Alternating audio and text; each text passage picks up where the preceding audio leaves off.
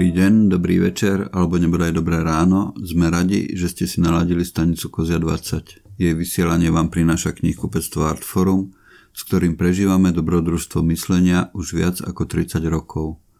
Moje meno je Juraj Kováčik a dnes tu máme pre vás záznam z besedy o tom, či podceňujeme architektúru dvadsiateho storočia. Rozprávať sa budú Martin Zajíček, autor knihy Architekt, ktorý sa venuje výskumu a propagácii architektonického dedičstva dvadsiateho storočia, Peter Salaj, historik architektúry a výtvarného umenia, Historický ústav Slovenskej akadémie vied a Ľubomír Augustín, kunsthistorik, odborný radca Pamiatkového úradu. Prajem vám príjemné počúvanie.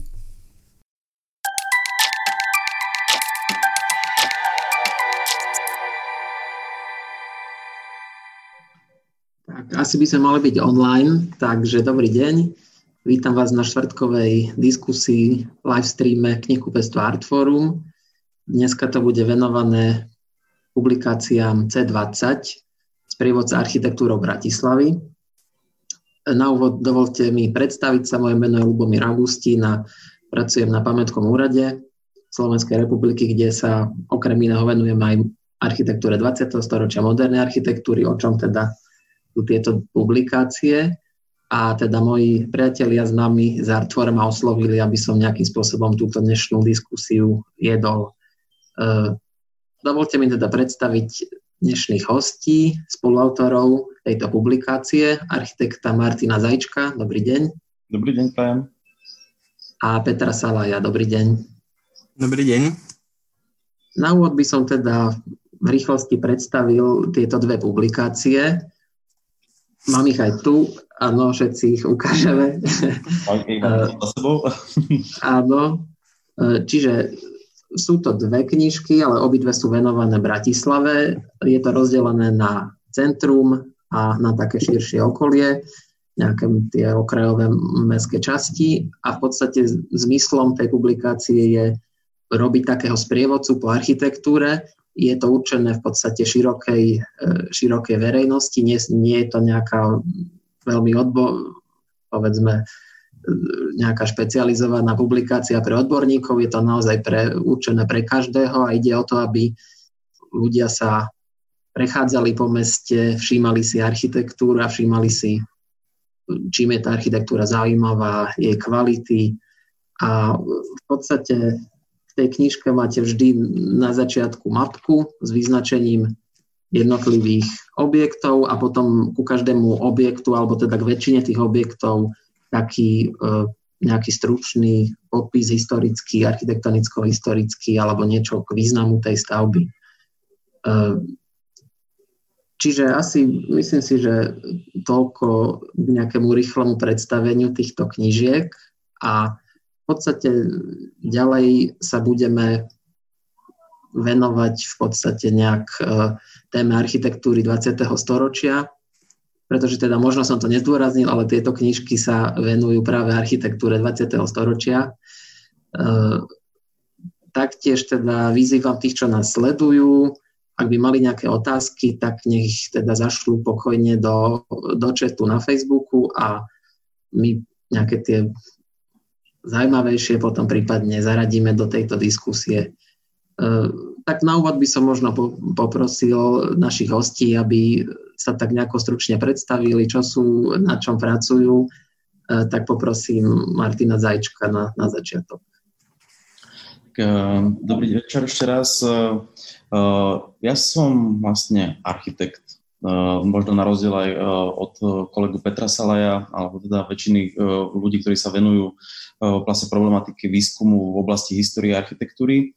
Uh, takže vlastne nemám akoby toto umenovedné uh, pozadie, uh, vlastne uh, historické, ale teda praktické z architektúry, čo však teda uh, mi nebránilo, aby som sa nejakým spôsobom začal viacej zaoberať problematike architektúry dvadsiateho storočia, ktorej sa teda venujem dlhodobo, a teda cé dvadsať je len jeden z projektov, ktorí reflektujú vlastne toto, tento, tento záber.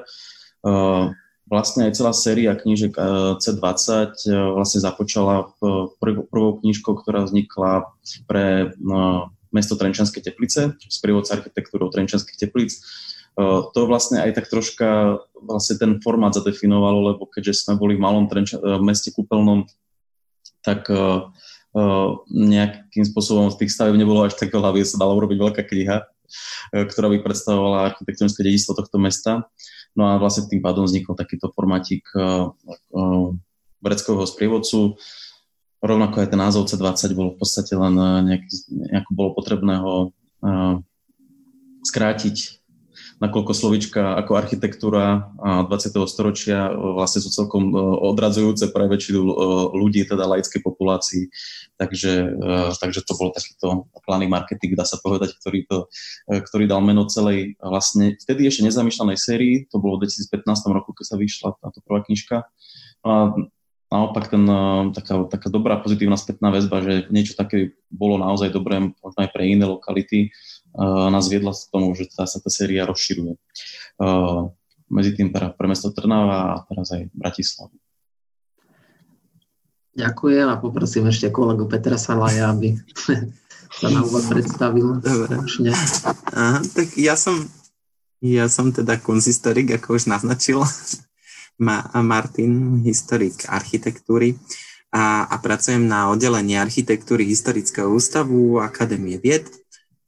A vlastne cez, cez túto, cez moju prácu som sa stretol aj s Martinom práve v tých trenčianskych tepliciach pri jeho akciách, ktoré robil s fotografkou a vizuálnou umelkyňou Andreou Kalinovou. A vlastne dlhodobo spolupracujeme na viacerých projektoch, sme členmi organizácie Docomomo, čo je medzinárodná organizácia, ktorá sa zaoberá ochranou a výskumom modernej architektúry. Liečebný dom Machna, či je naša možno spoločná téma, o ktorej možno tiež byť reč, a, a, a samozrejme Bratislava. A na tejto knihe sme sa nejak tak stretli, keďže eh, každý sa tomuto mestu a jeho modernej architektúre venujeme nielen písaním, ale napríklad aj exkurziami. Častokrát.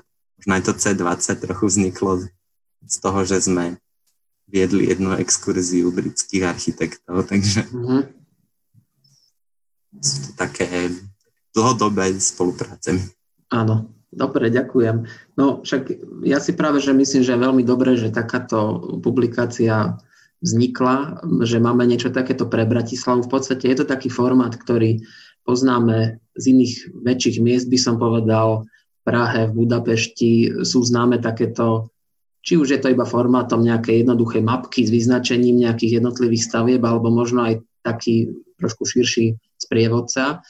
A v podstate naozaj niečo takéto nám v tej Bratislave chýbalo a z hľadiska tej popularizácie architektúry dvadsiateho storočia si myslím, že to je veľmi dôležité, aby tí ľudia vedeli, na čo sa majú pozerať, kde to majú nájsť. Takže to si myslím, že je naozaj veľmi záslužné.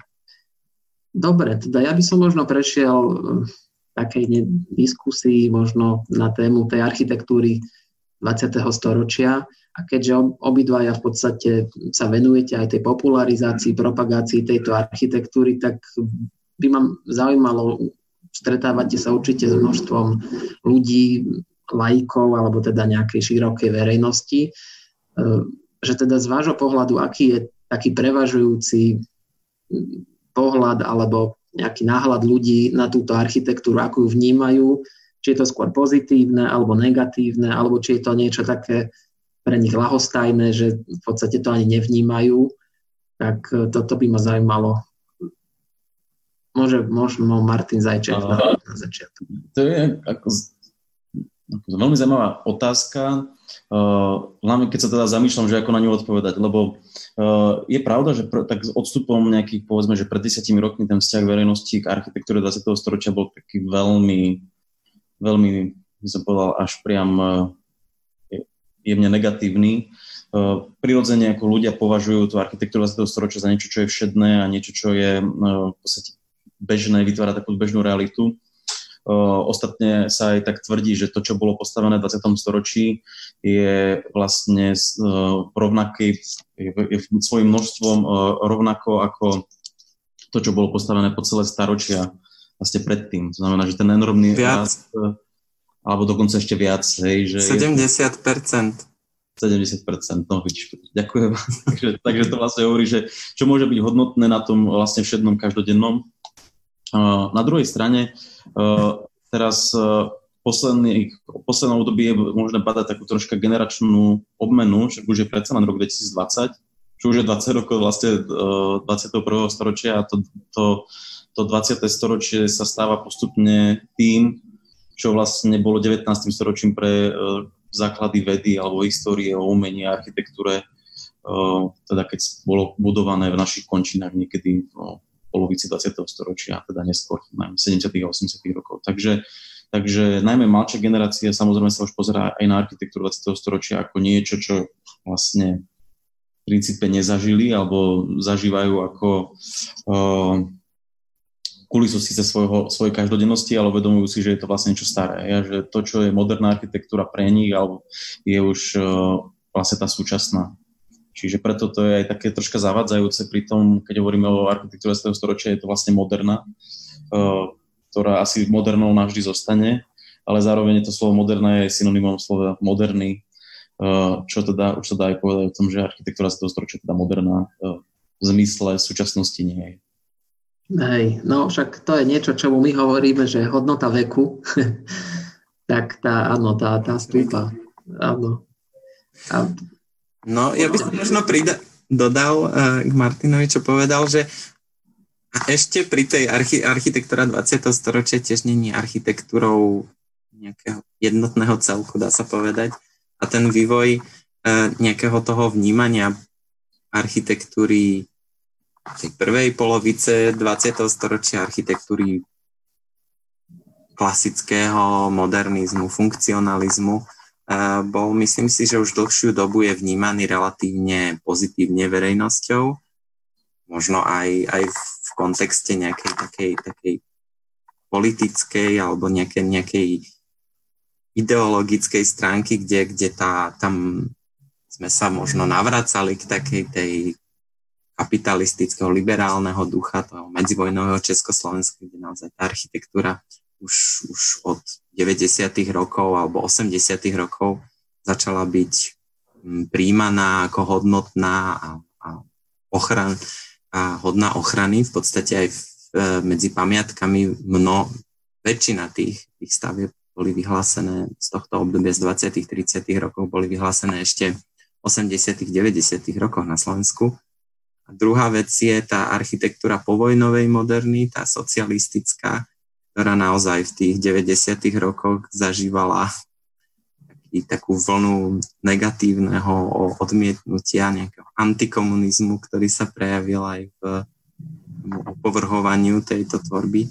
A tu si myslím, že, že nastáva práve tá zmena už po tých tridsiatych rokoch, že eh, ľudia prehodnocujú jej kvality, ale aj možno nielen tie vizuálne, ale aj, aj, aj tie funkčné, pretože povedzme si na rovinu tých eh, galérií a, a koncertných sál a športovísk sa za tých posledných tridsať rokov oproti tým po vojnovým rokom nepostavilo až tak.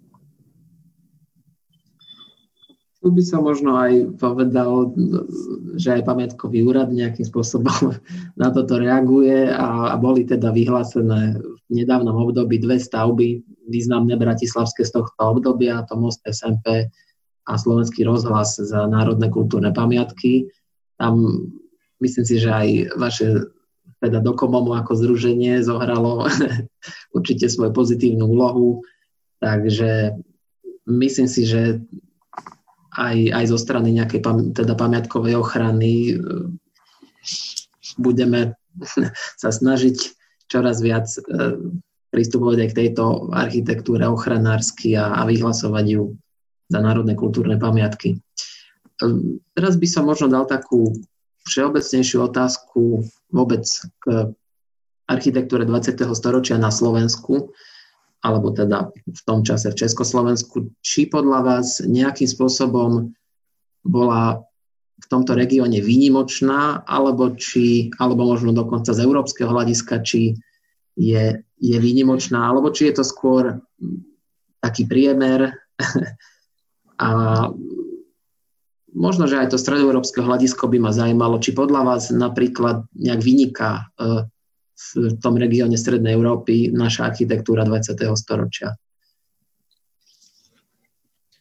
Um, keby sa dalo povedať akože tak jednoducho, tak uh, to, tá výnimočnosť architektúry tohto regiónu asi teda v porovnaní uh, s celou Európou nie je až teda taká nejaká vytrčala. Samozrejme, to, to, ob, to obdobie enormného budovania uh, a vlastne rozvoja sídel uh, nepostihlo len uh, Slovensko, alebo teda Československo, ale postihlo samozrejme celý, celý región uh, Európy a vlastne sveta. Uh, uh, čo však možno, že je také troška špecifické pre architektúru teda Československu, uh, je veľmi uh, také, taká z, prajná doba pre uh, myšlienky modernizmu, ktorý ktorý si veľmi, veľmi skoro už vlastne v tridsiatych rokoch našiel pevné miesto v spoločnosti aj, aj vlastne budovaní československých miest a naozaj Československo patrilo medzi krajiny, ktoré veľmi rýchlo implementovalo tie najprogresívnejšie prúdy uvažovania modernizmu.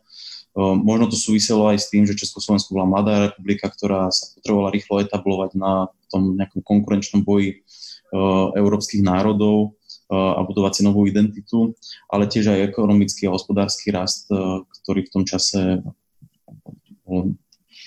asi v nejakom kontexte Európy tiež vlastne výnimočný alebo nezvyklý. Na druhej strane teda po vojne, po roku štyridsaťosem dochádza k, k nástupu komunizmu a z tiež také relatívne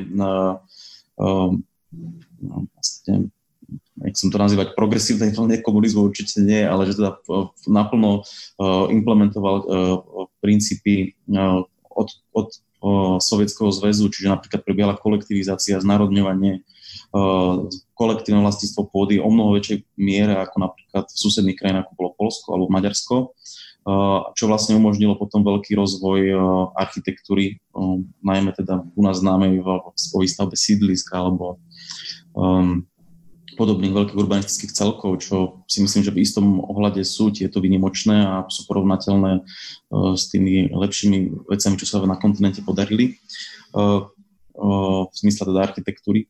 Uh, a, avšak uh, tiež na Slovensku ešte špecifikum uh, je vlastne nejaká miera modernizácie krajiny, ktorá, uh, ktorá prebiehala v rámci teda Československa uh, akožto mladého národa alebo taktiež budujúceho si svoje štátno štruktúru štátnej nielen administratívy, ale aj kultúrnych inštitúcií a, a ktoré zdravotníctvo, napríklad kúpeľníctvo taktiež. Všetko sa vlastne stávalo viac menej od nuly a tým pádom zanechalo takúto veľkú stopu v krajine a, a v obraze našich miest. Salaj, čo podľa vás? Čo je také špecifikum nejaké naše? No, ja myslím, že, že tak všeobecne sa príjma, že, že také dve, dva vrcholy, ktoré zažilo Československo, boli tridsiate a šesťdesiate roky, kde v tridsiatych rokoch sme naozaj veľmi progresívne nadviazali na, na funkcionalizmus. Ak by sme sa porovnávali naozaj aj so západnými krajinami, tak sme boli veľmi, veľmi výnimoční. Dneska, keby sme sa mohli porovnať, ako keby naša architektúra bola rovnako produktívna a rovnako, rovnako aktuálna ako holandská architektúra. Možno, možno v takomto geografickom dnešnom pohľade. A, a potom sú to tie šesťdesiate roky, kedy kedy prišlo nejaké to uvoľnenie a kedy práve dovolím si povedať, že možno oproti, keď sme v tých tridsiatych rokoch ťahali za ten kratší povraz oproti Čechom, kde Češi vlastne mnohom prinášali tie, tie najlepšie veci a tie najprogresívnejšie, a tak, tak v tých šesťdesiatych rokoch sa práve na Slovensku etablovala mladá generácia architektov, ktorí, ktorí možno aj prekonali, ktorých nám závideli aj Češi. Závidia dodnes častokrát a, a, a vytvorili diela, ktoré naozaj čas v tých šesťdesiatych rokoch možno naozaj nadviazali na tú globálnu tvorbu, na tú svetovú tvorbu, boli na tej špičke a, a ich koncepty, dá sa povedať, ale možno aj niekedy žiaľ, potom pretrvávali až do tých sedemdesiatych osemdesiatych rokov. Už sa ako keby nepodarilo ich aktualizovať. Takže tieto dve obdobia sú určite výnimočné a často, ako som už spomínal, robíme aj exkurzie, mnohokrát sú to pre zahraničných architektov a, a tam vidíme, keď prídu do tej Bratislavy a že, že ich asi viac, viac práve prekvapí a, a, a viac, viac sú, obdivujú tú architektúru toho socialistického obdobia, lebo častokrát je to architektúra, ktorá je pre nich výnimočná. Na tom západe sa, sa také rozsiahle komplexy, a, a, ako je napríklad Istropolis v Bratislave, e, nepodarilo zrealizovať takých výtvarných a veľkorysých e, kvalit. To je možno to, čo, čo tak osobne zažívame, že, že kde sme možno výnimoční stále ešte. To ma tak teraz napadá z hľadiska tej veľkorysosti, že napríklad ten obrov, to obrovské otvorené atrium v budove Slovenského rozhlasu, to je tiež naozaj vec, ktorú chodia obdivovať naozaj sem architekti doslova z celého sveta a naozaj je to niečo, čo inde v podstate nenájdeme a, a dneska už by nikto nič také nenavrhol. Je to na druhej strane z hľadiska prevádzky, je proste náročný priestor na údržbu a, a podobne, ale naozaj je to niečo, čo čo úplne vyniká, takže a taktiež ešte možno je zaujímavé, jak si, ako ste spomenuli tie šesťdesiate roky, že to si možno ani ľudia neuvedomujú, ale vtedy vzniklo v podstate veľmi veľa tých konceptov, ktoré sa potom naplňali až neskôr.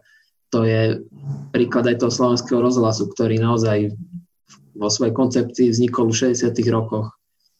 Takisto aj osemdesiatom piatom Ale na konci šesťdesiatych už, už vznikali také nejaké prvé návrhy. Áno, áno. Ale dokončil som v osemdesiatom piatom Takže to, áno, to som presne chcel naznačiť, že dvadsať že rokov. Možno, áno, že, že ľudia možno nevnímajú tie šesťdesiate roky tak, pretože sa tie koncepty realizovali až v podstate neskôr. Dlho trvala tá výstavba. Ehm, takže toto som chcel iba tak načrtnúť. Dobre, to možno k tejto téme a teraz by som možno prešiel na takú, povedzme, dosť odlišnú tému a aj v tej vašej publikácii je spomenutých viacero e, sídlisk, čo je taká takej tej širšej verejnosti dosť rozporuplne vnímaná téma, častokrát je to vnímané naozaj cez, len cez tie panelové sídliska, ktoré v podstate vznikali až neskôr, ale tie koncepcie sídlisk v podstate aj už z obdobia po vojne a potom v tých šesťdesiatych rokoch boli architektonicky naozaj často veľmi odvážne a zaujímavé. Čiže považujete vy tie bratislavské sídliska skorej za teda kvalitné, alebo či prevažuje tá kvalita nad, nad už povedzme takým nejakým priemerom? Pán Zajíček. No to je veľmi dobrá otázka teda na Petra, hlavne ako spoluautora publikácie Atlas bratislavských sídlisk a určite sa Petr k tomu dostane. Ja teda možno skôr môj vzťah k sídliskám je taký, že je to pre väčšinu Slovákov domov a to je možno tá otázka, že, že ten, tá, tá nejaká prirodzená potreba vnímať tie, tie prostredia pozitívne je možno, že až skôr takou nejakou davovou psychózou, že bolo takým svojím, svojho času veľkým uh, trendom akože o, o, opovrhovať alebo teda ne, nevážiť si to prostredie, v ktorom sme vlastne vyrastali a v ktorom, uh, v ktorom vlastne dodnes väčšina z nás žije. A, uh, takže toto sú akoby také drobné kroky, ktoré idú aj skrz uh, to vlastne, že si uvedomí, že to má nejakú históriu a nejakú výtvarnú kvalitu uh, a nejaké autorstvo za tým, že to vlastne nevznikalo v podstate len tak náhodou, aké to mnohí tak vnímajú, ale že za tým ohromné úsilie organizačné a, a vlastne aj stavebné, nie len v zmysle teda tej samotnej stavby, ale tej organizácie stavby, lebo predsa to v Československu tá, tá výstavba sídlisk alebo respektíve tá bytová výstavba sa dá skôr charakterizovať ako bytová výroba, čo je opäť také nejaké veľmi, veľmi progresívne uvažovanie alebo premostenie z tých najodvážnejších plánov vlastne modernizmu a projektu modernizmu z toho medzivojnového obdobia, kedy snívali architekti, že bývanie sa bude naozaj, že bude vyriešená bytová kríza v Európe a tým nástrojom na riešenie bytovej krízy bude bytová výroba, že sa byty budú vyrábať a nie sa nie stavať. Takže to je to, čo v Československu sa celkom, celkom nejakým spôsobom úspešne podarilo realizovať a je len veľkým pozitívom, že sa to podarilo realizovať nielen v tej samotnej v podstate domov, ktoré sa stávali na páse, pásovou výrobou z panelov, ale že aj v nejakých zaujímavých urbanistických konceptoch, ktoré sa dajú najviac charakterizovať vlastne v takom prúde vlastne realizácie záhradných miest, čo je v Bratislave náhodou veľmi krásne vidieť na mnohých príkladoch, ako je Ružinov alebo sídlisko Dubravka, ktoré Karlovaves, ktoré mnohí ľudia vnímajú úplne banálne, ale v skutočnosti sú to veľmi dobre koncipované súbory, ktoré vlastne dodnes poskytujú vlastne veľmi pohodlný životný priestor. No. Vy teda ste sa zaujívali podrobne. No, e, áno, samozrejme e, sú sídliska, ktoré sú kvalitnejšie alebo zaujímavejšie. Podarilo sa ich e, realizovať komplexnejšie. Ono, jedným z takých tých čarovných slovíčok, ktoré vtedy tí architekti riešili a ktorými sa trápili a ktoré sa im nedarilo častokrát zrealizovať, bola tzv. ká bé vé, komplexná bytová výstavba. To znamenalo, že, že nestávali len byty, len tie králikárne, ako, ako to Havel nazval, ale, ale usilovali sa vytvoriť životný priestor so všetkými potrebami, športom, relaxom, obchodmi. A, a, ale žiaľ práve, práve v tej dobe a ekonomickej situácii a možnosťami toho štátu častokrát vznikali len tie domy a, a až postupne sa v podstate tie sídliska dotvárajú. Takisto ja, urbanista uh, uh, Alexi, uh, kedysi hovoril, on sa zúčastnil napríklad na súťaži na Petržalku. Z tých, ktorí možno dal ten koncept tohto veľkého sídliska, hovoril, že, že žiadny ten urbanizmus, sa ne, žiadne mesto sa nedá postaviť priebehom desať rokov. Takže snaha bola založiť mesto, založiť nejakú pôdorys, na základe ktorého potom môže vzniknúť mesto. A ja tým priebehom času častokrát vidno, že, že v podstate sa to deje. Napriek tomu v deväťdesiatych rokoch tie sídliska prežili, aj keď sa vtedy vo veľkom hovorili, že sa budú musieť všetky zbúrať. A, a dneska vidíme, že, že obyvatelia sídlisk bojujú za tie svoje verejné priestory, snažia sa, aby im ich nezastávávali, snažia sa vlastne nejak zvelaďovať a zároveň aj, aj tie sídliska sa menia. Stáváva sa tam, mení sa ten, to životné prostredie a, a možno o ďalších tridsať rokov sa budeme už na tieto priestory pozerať naozaj ako na pamiatkové zóny. Ja si napríklad viem predstaviť, že sídlisko Februárka by mohlo byť takou pamiatkovou zónou, kde, kde sú nielen zaujímavé architektonické objekty, ale aj skvelé umelecké objekty a, a krásne parkové priestory, takže kľudne už dneska by som niečo aj vyhlásil. Uh-huh. Pokiaľ viem, bola, bola jedna taká iniciatíva a to sa týkalo teda domov na Miletičovej ulici okolo kúpaliska Delfín. To, už, uh-huh. to, to sú päťdesiate roky, čiže trošku skorej, ale viem, že niečo takéto sa tam riešilo.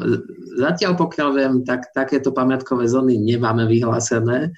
Ale myslím si, že prečo nie, že naozaj tam v mnohých tých prípadoch sú, sú tie prostredia dotvárané, ak ste povedali, tými kvalitnými výtvarnými dielami a doplnkami aj na fasádach napríklad. Čiže ja si, ja si to predstaviť viem. A keď sme teda už tak nejako zaprdli do, do, aj do témy urbanizmu, tak to je niečo, čo v podstate v tej v takej v takom type publikácií, ako ste vy pripravovali, je ťažko nejako postihnúť, ale podľa vás teda v Bratislave sa v priebehu dvadsiateho storočia udialo dosť veľa aj zásadných urbanistických zásahov. Či si myslíte, že tieto ako keby zanechali pozitívnu alebo skôr negatívnu stopu v tom meste? Um, a teda narážate na asanácie, ktoré vznikali no. do výstavby. To je jedna vec, ale tak samozrejme je, je toho viacej, ale to je také, by som povedal, aj v tej verejnosti najviac známe a riešené. Um, je teda pravdou, že mnohé z diel, ktoré my považujeme dneska za mimoriadne kvalitné a mimoriadne hodnotné, či už je to teda Most es en pé, alebo uh, napríklad uh, areál hotela a obchodného domu bývalého Prior na Kamennom námestí v Bratislave, boli postavené na mieste nejakých starších zás, staršej zástavby. V prípade no, Mosta es en pé, ktorý je mimochodom teda národnou kultúrnou pamiatkou aj veľmi významnej časti starého mesta. Uh, ono je naozaj, uh, mm, nemyslím si, že je dobrá cesta uh, vlastne ospravedlňovať uh, asanáciu tým, že vzniklo na nich uh, niečo hodnotnejšie, lebo to takto nemôže byť postavená, uh, postavená argumentácia.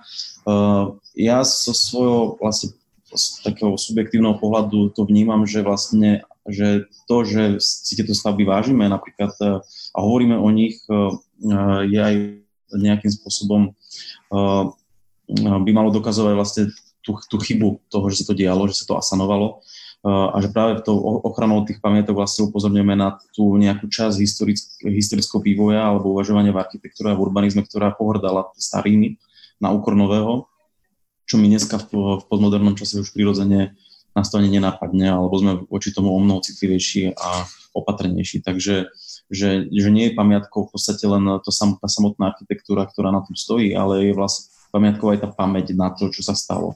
Čiže vlastne to uvažovanie uh, dobové, ktoré aj keď dnešnej perspektívy považujeme za chybné, uh, vieme, že už sa opakovať nebude a preto je vlastne, vlastne nejakou súčasťou tých dejín. Neviem, či to teda bolo zrozumiteľné, ale... Ja si myslím, že áno. Ja, ja by som trochu pochyboval o tom, či sa nebude opakovať. Či už sa to je, to máš tak pravdu. Neustále a byť rekonštrukcia hradu a, a podobné. Ale um, Bratislava má smolu v tom, že, že v devätnástom storočí za... Bo, bolo pre ňu obdobie úpadku a, a, a ne, nezažila podobne ako Budapešť, Viedeň, Praha, e, e, taký ten rozmach toho urbanizmu, toho klasického urbanizmu, ktorý dneska obdivujeme na tých mestách. E, čo je možno takým najzaujímavejším, že všetky, aj, aj Martin, čo spomínal, napríklad výstavba Mostu es en pé, e, tá idea nevznikla v šesťdesiatych alebo päťdesiatych rokoch. Tá idea vznikla už, už na začiatku dvadsiateho storočia. Um, jej autorom bol uh, urbanista Antal Palóczi, ktorý navrhol vlastne prvý taký uh, generálny veľký územný plán a, a už on, on v, v tomto období plánoval umiestniť most uh, uh, práve na tomto mieste a, a hovoril o potrebe rozšírenia Židovskej ulice, o modernizácii, aby tam vznikla nejaká.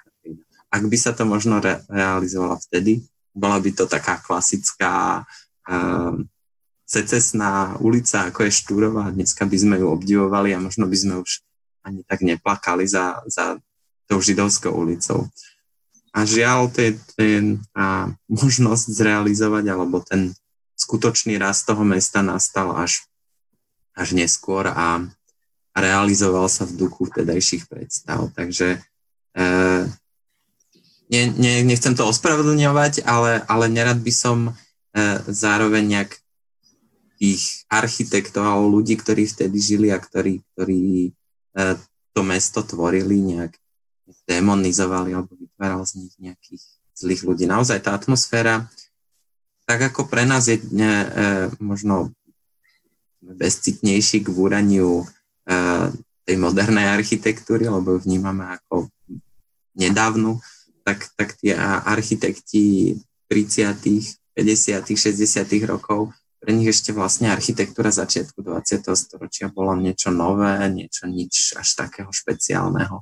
Koniec koncov všetky tie štuky boli tiež vtedy priemyselne vyrábané a, a neboli to žiadne extra umelecké diela, ako, ako to dneska už s, s, s tým pribúdajúcim časom vnímame. Takže a potreba bývania a nového štandardu. To je tiež jedna z tých otázok, ktoré my už sme dneska zabudli, ale tí ľudia naozaj, ktorí bývali v tých Pavlačových domoch a, a bez nejakých hygienických možností sa naozaj tešili do, aj do tých panelákov.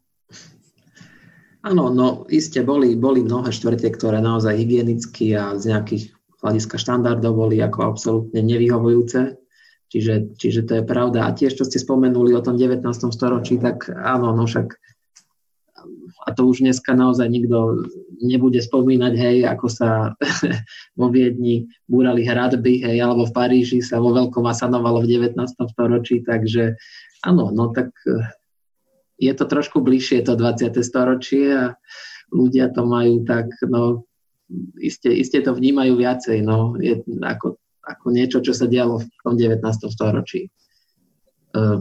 Dobre, teraz by som sa možno povenoval aj také otázky, ktorá aj, aj mne je blízka, keďže sa tomu aj pracovne venujem.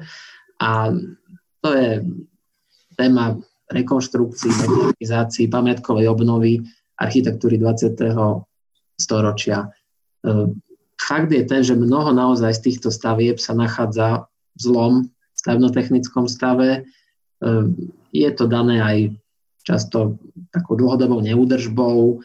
Nie, že by tie stavby nevydržali, hej, ale jednoducho každá stavba po určitom čase sa opotrebuje a, a potrebuje nejakú renováciu.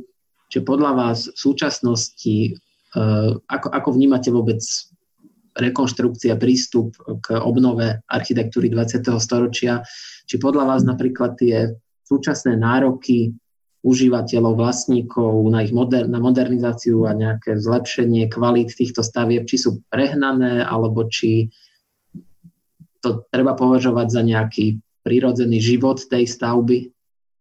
Pán Zajíček. Ono to záleží samozrejme od príkladu k príkladu, ale ešte možno aj tak, že ako, o akom období tej moderny sa bavíme. Akože samozrejme je troška iná aj váha, aj prístup k pamiatkovej obnove objektov, teda poviem to takto, objektov do medzivojnovej architektúry, kde teda v porovnaní s inými kultúrnymi pamiatkami staršieho dáta, kľudne aj teda toho uh, historizujúceho štýlu, ktorý je iba o pár rokov mladší oproti niektorým objektom modernizmu z tridsiatych alebo záver dvadsiatych rokov, uh, je vlastne taká akoby veľká benevolencia, ako pristupovať k uh, ich obnove. Uh, aj keď teda sa tvária, teda, že je to pamiatková obnova. Byť napríklad príklad uh, kúpaliska Zelená žaba v Trenčianskych Tepliciach alebo veľmi uh, nešťastný príklad rekonštrukcie uh, nemocnice na Bezručovej, uh, ktoré v podstate boli kompletne... Uh, áno, išlo o generálne rekonštrukcie, ktoré ale vlastne za, nezanechali ani jeden intaktný prvok uh, v danej architektúre. Či už teda aj o niektorých veľmi zaujímavých technických detailoch, ako boli okná, okenné systémy, v prípade Bezručovej nemocnice napríklad systém okna firmy Kraus, ktorý navrhoval iný architekt významný Fridrich Weinborn, ktoré sa vlastne nezachovali. Hej, takže že takéto liknutie, že architektúra nemá len vyzerať, ale aj nejakým spôsobom má byť akoby historicky intaktná. To akoby v tej architektúre modernizmu sa až na to tak ne, ne, nepozerá. No a bohužiaľ teda, keď sa bavíme o povojnovej architektúre, tak tam v princípe sa nejedná o žiadnu pamiatkovú obnovu. Väčšina tých stavieb, ktoré sa rekonštruujú, sa rekonštruujú veľmi, áno, adaptáciou na súčasné, súčasné potreby bez ohľadu na ich pôvodnú no, historickú umeleckú hodnotu.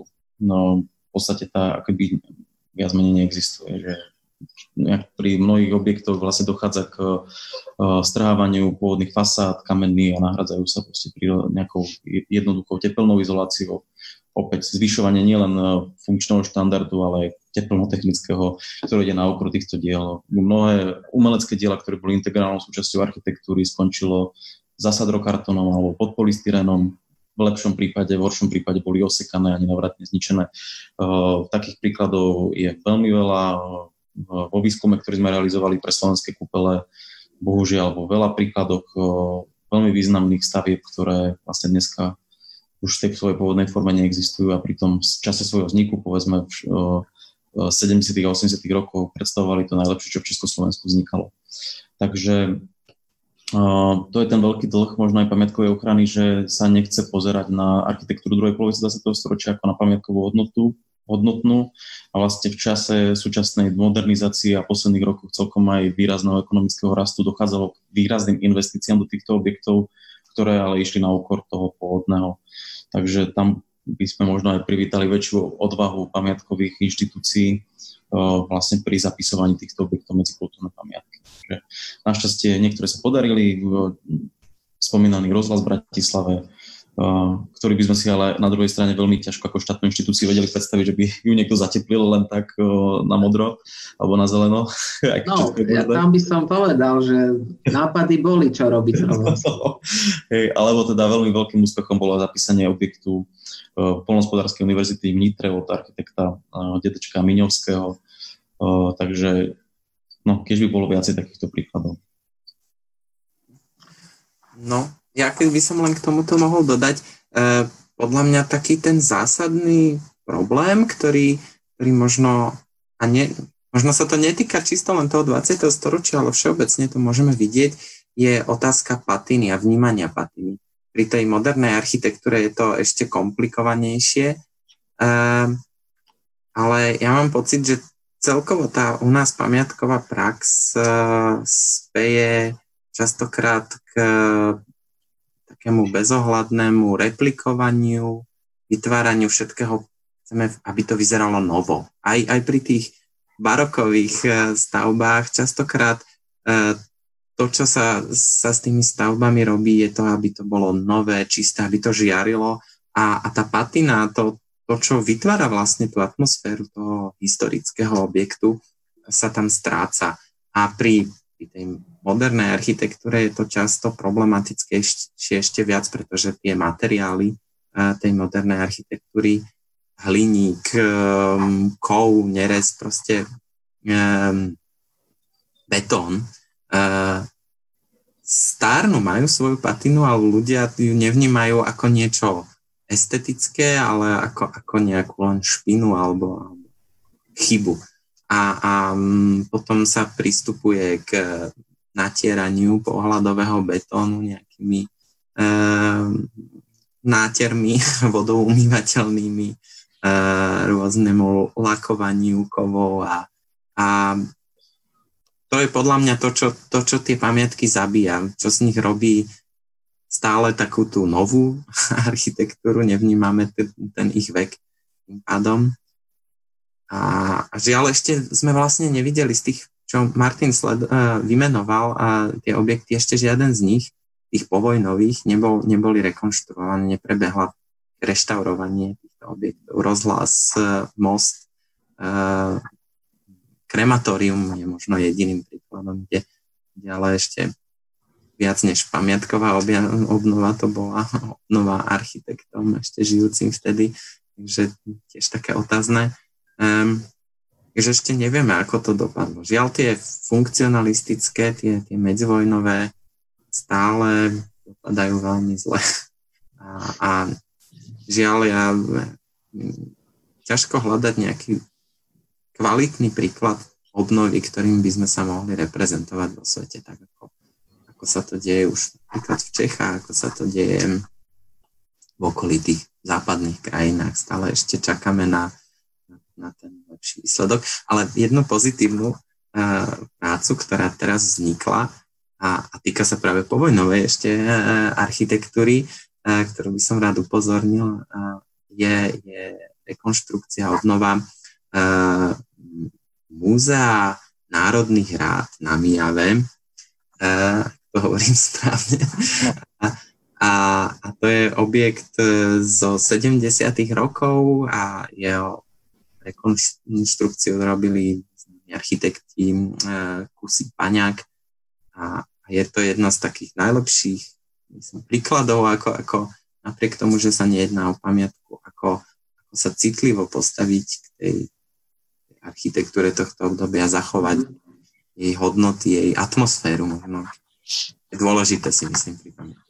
To je, to je presne dôležité, že tie, tie veci boli v, veľmi vo vysokej kvalite robené v takej nejakého espritu. Toto je príklad takej naozaj drobnej architektúry, to nie je veľký dom, Múzeum národných hrád. Uh, ale to je vlastne, sa s tým podotýk stretáme no, hoci kde, sme spomínali tému slovenských sídlisk, že, že namiesto toho, aby sa rozvíjala tá pôvodná myšlienka tých architektov, alebo sa snažili dokončiť tie zámery, že úpravy verejných priestranstiev alebo drobnej architektúry, ich iba udržiavať pri živote, tak sa vlastne pri, pristupuje k nejakým radikálnym riešeniam takej tej no, novosti, tej aktualizácie, ktorá ale častokrát dopadne veľmi rozpačito. Takže niekedy bolo o mnoho, o mnoho vhodnejšie vlastne pristupovať iba ku nejakej konzervácii alebo takej bazálnej starostlivosti o architektúru a určite by pôsobila na svoje okolie a na, na ľudí aj lepšie. Mm. No k tomu by som možno dodal toľko, že to máte úplne pravdu, že domy alebo vôbec architektúra by sa mala dlhodobo udržovať proste v nejakom dobrom stave. Pán U nás je teda problém naozaj s tým, že tie domy doslova desiatky rokov chátrajú a potom sa pristúpi k jednej generálnej, absolútnej obnove všetkého. S tým sa naozaj stretávame veľmi často a čo sa týka aj tej materiality, čo ste spomínali, tak no proste je naozaj s tým veľký problém. Dokonca častokrát sa jedná už o postupy, ktoré dneska ľudia neovládajú, či už sa jedná napríklad o umelokamenné omietky, to je doslova akože zaniknuté remeslo, ktoré neovláda nikto pomaly, robia to reštaurátori, tí tiež ako e, skúšajú, hej. A vtedy to vlastne robil bežný remeselník. E, brizolitové omietky sú absolútne nedostupné, nevie to nikto robiť. A to nehovorím ani proste o kvalite, proste prevedenia tej remeselnej práce. To je naozaj niečo, čo dneska je veľmi ťažko reprodukovať a máte pravdu, že vždy tam jednoducho bude vidno už ten nový vstup. Je to, je to bohužiaľ taký slovenský ako problém a není to len, čo sa týka architektúry dvadsiateho storočia, že tie objekty sú naozaj vo veľmi zlom stave, ktorý doslova častokrát je havarijný a, a ohrozuje existenciu tých stavieb ako takých. Čiže tie, bohužiaľ naozaj sa pristupuje na tým veľkým rekonštrukciám, ktoré potom sa o to viac prejavia na tom výraze tej architektúry. Ale no, ja si myslím, že pár pozitívnych príkladov sa aj nájde. Dostali sme napríklad otázku od divákov, ako hodnotíte rekonštrukciu Slovenskej národnej galérie, lebo sme spomínali teraz aj prípady rekonštrukcií, teda, alebo neexistencie rekonštrukcií stavby z tej druhej polovice, tak toto je niečo, čo nám momentálne prebieha v Bratislave pred očami. Čo si o tomto myslíte? No, sme už spomínali aj architektov Paňáka Kusého pri Národných radách a teda oni sú autormi rekonštrukcie aj tejto prebiehajúcej. Ja to sledujem s veľkým očakávaním, jednak aj kvôli tomu, že ako čerstvý absolvent vysokej školy a teda štúdia architektúry som pracoval v ich ateliéri na rekonštrukcii es en gé, čo bolo v roku dvetisíctrinásť, sa odozdávali finálne projektové sady, čo už je vlastne roku dvetisícdvadsať a stále to ešte nie je dokončené. Čiže je to opäť taký z tých projektov dvadsaťročných, podobne ako spomínaný rozhlas, že vlastne nie je nič nezvyčajné ani dneska naozaj stavať dvadsať alebo aj viac rokov nejaké stavby. Samozrejme, ten výsledok budeme hodnotiť, keď to bude hotové, ale už teraz je jasná vidieť nejaká uh, základná premisa, a to je úcta k tej, po, k tej architektúre alebo k tým hodnotám, ktoré tam vznikli po roku devätnásťstošesťdesiat, a teda menovite od architekta Vladimíra Dedečka, Dedečka ktorý uh, nedávno, vlastne pred mesiacom nás opustil, uh, ale je to vlastne pekné memento, že sa zachová vlastne tento objekt, uh, aj keď teda mnohých, mnohým ľuďom je to trňom v oku, ale myslím si, že práve táto súčasná rekonštrukcia dokazuje to, že keď sa vec transformuje na súčasné vlastne jej, jej pôvodnej myšlienke, sa vlastne rozvinie jej pôvodná myšlienka pre súčasnosť a vlastne nie nejakou razantnou rekonštrukciou, ale iba údržbou, čo v tomto prípade je teda naozaj generálna údržba, to ponúkne nové kvality pre Bratislavu a, a jej obyvateľov. Takže ja to hodnotím veľmi pozitívne a hodnotím pozitívne aj zmeny, ktoré napríklad prišli v tom projekte oproti tým pôvodne avizovaným, či už je to napríklad zachovanie tej pôvodnej farebnosti bielo-červenej na premostení es en gé, kde sa dlho uvažovalo pred tým projekte, že by došlo vlastne k nejakému nahradeniu vlastne domosadze alebo do nejakého iného, inej farebnosti a práve že uvedomujeme si, že aj pomaly tieto veci, že tie kvality toho pôvodného, že vlastne súčasťou toho autorského zámeru a že to treba tiež rozvíjať a zachovávať. Dobre, dám teraz opäť priestor otázke z publika. A túto otázku som aj ja mal pripravenú, takže výborne, ďakujeme publiku. Podľa vás teda z toho, tak všetci to vlastne vidíme, že momentálne v Bratislave prebieha veľmi túlá stavebná aktivita, stáva sa toho veľmi veľa, aj v centre, aj mimo centra. Či si myslíte, že niečo, čo z toho, čo z týchto stavieb, ktoré teraz vznikajú, či budeme schopní takto zaradiť do takýchto nejakých publikácií, ako ste pripravili vy? Pán Salaj. Tak ja, ja sa ja si prihrajem polievočku aj, aj oddelenie architektúry, lebo my teda okrem tej histórii venujeme sa aj súčasnej architektúre, vydávame ročenku architektúry a Slovenska, a teraz je to dvojročenka, dá sa povedať, teda vždycky sú to dva roky a z, z, z tých vyberáme tie najlepšie stavby.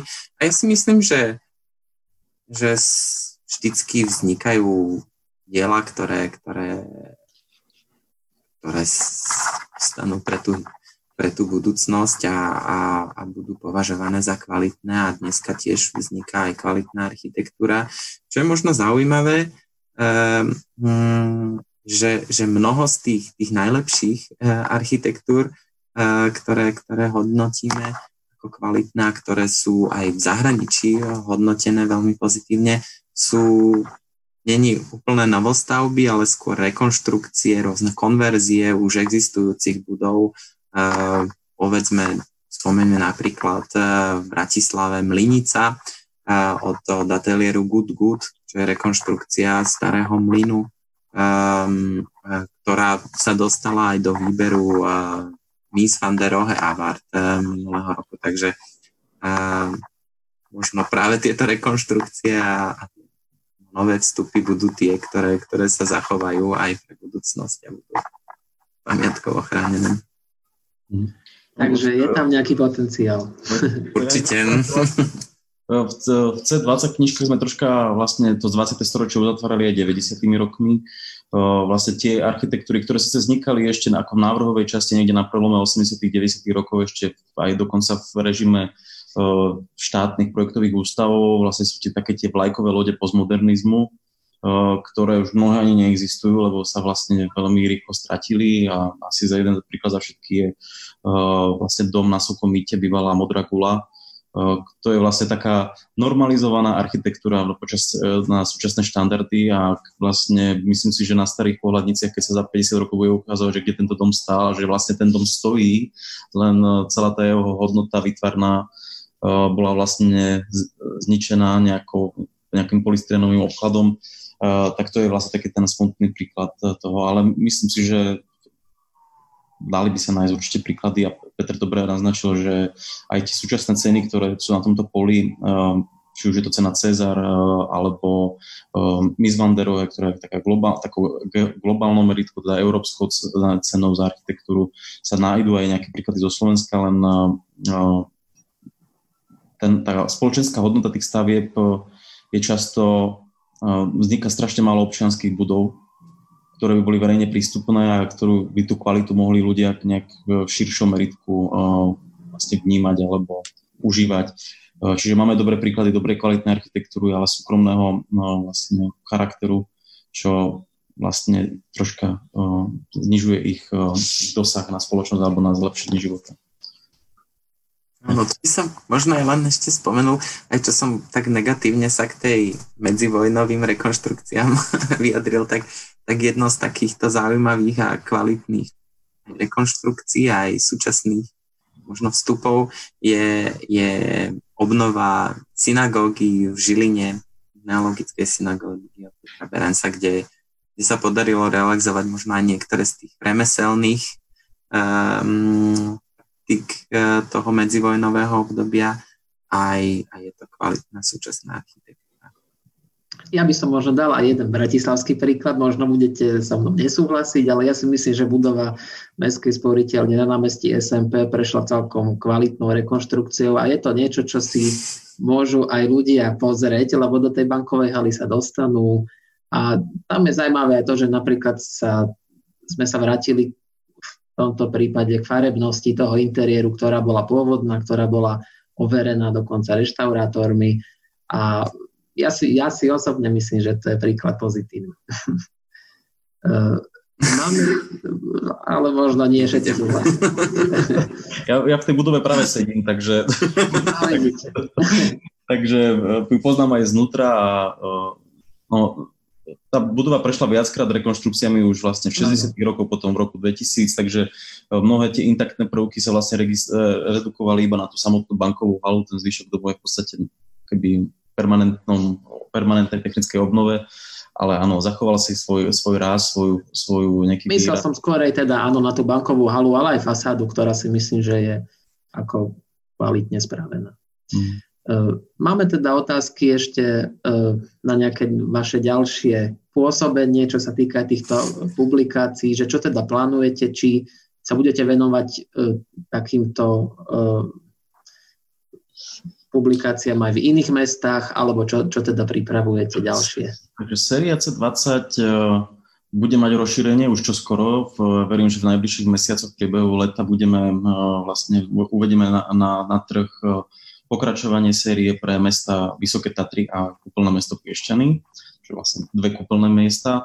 V Piešťanoch to je vlastne knižka vznikla v spolupráci s architektkou Liviou Gažovou a po Vysokých Tatrách s architektom Tomášom Bujnom, takže verím, že sa že si teda nájde miesto už popri uh, bratislavsk- bratislavských cé dvadsať a trenčianských teplíc, uh, tá rovnako sprievodcu architektúry trenčianských teplíc a Trnavy, čiže tá séria začína pomaličky rásť s tým, že tá ambícia je ich niekde okolo desať knížočiek pre najvýznamnejšie tieto slovenské lokality, uh, aby teda bolo sprievodca architektúrou.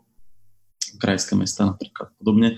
Je to zdlhavý proces, robíme to teda vo voľnom čase viac menej, ktorý vlastne ani moc voľným časom není, takže, takže jeho málo. Takže tie knižky trvajú veľmi dlho, ale tak verím, že o to viac budú, budú dobre pripravené. No a iný, čo sa týka iných projektov, tak v Archimere sme vydávali v poslednej, poslednom období celkom veľa kníh, myslím si, že aj zaujímavých. Takou najvýznamnejšou asi našou knihou bol tiež publikovaný dlhoročný výskum kúpeľ, kúpeľov slovenských v knihe Architektúra starostlivosti. A teda ešte predtým sme publikovali aj fotografickú no, fotodokument Jany Šturdíkovej o slovenských kaštieľoch opustených, čo je troška mimo záberu sociálnej architektúry dvadsiateho storočia, ale teda v, ostávame teda v priestore architektonického dedičstva.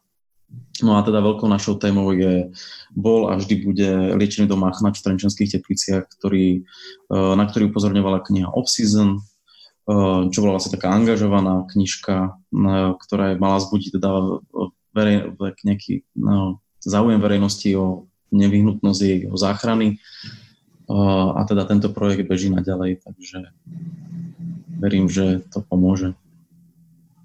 Dobre, ďakujem. A pán Salaj, kebyže viete vy nejako zhrnúť, čo sa momentálne chystá na Ústave architektúry, alebo čo zaujímavé sa v poslednej dobe dialo u vás? Tak chystá sa v podstate, čo, ako som spomínal, tá ročenka, tá už, tá už je v tlači. A predpokladám, že, že také zverejnenie bude ale až po lete na, na dňoch architektúry a dizajnu, keďže to koronavírus nás trochu zbrzdil.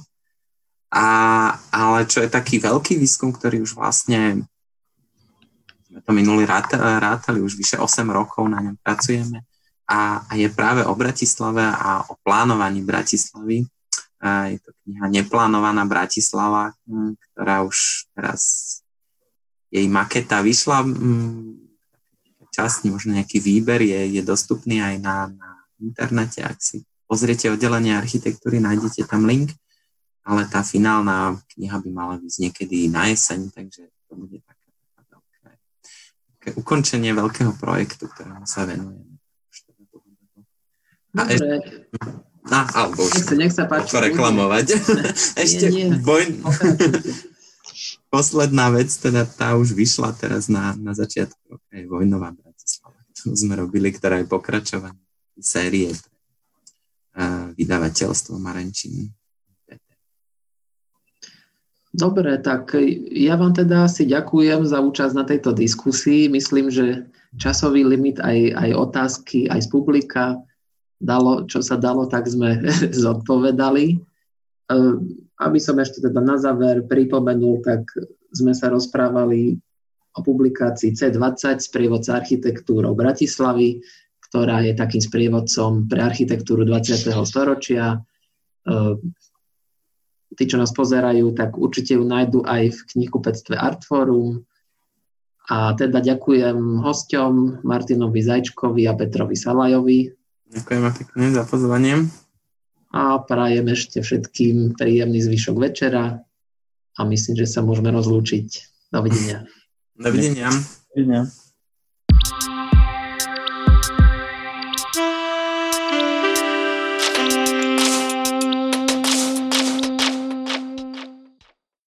Ďakujem našim hosťom za zaujímavé rozprávanie. Veľmi sa teším na znovu otvorenie Národnej galérie a dúfam, že aj ďalšie významné stavby dvadsiateho storočia dostanú ochranu a pozornosť, ktorú si zaslúžia.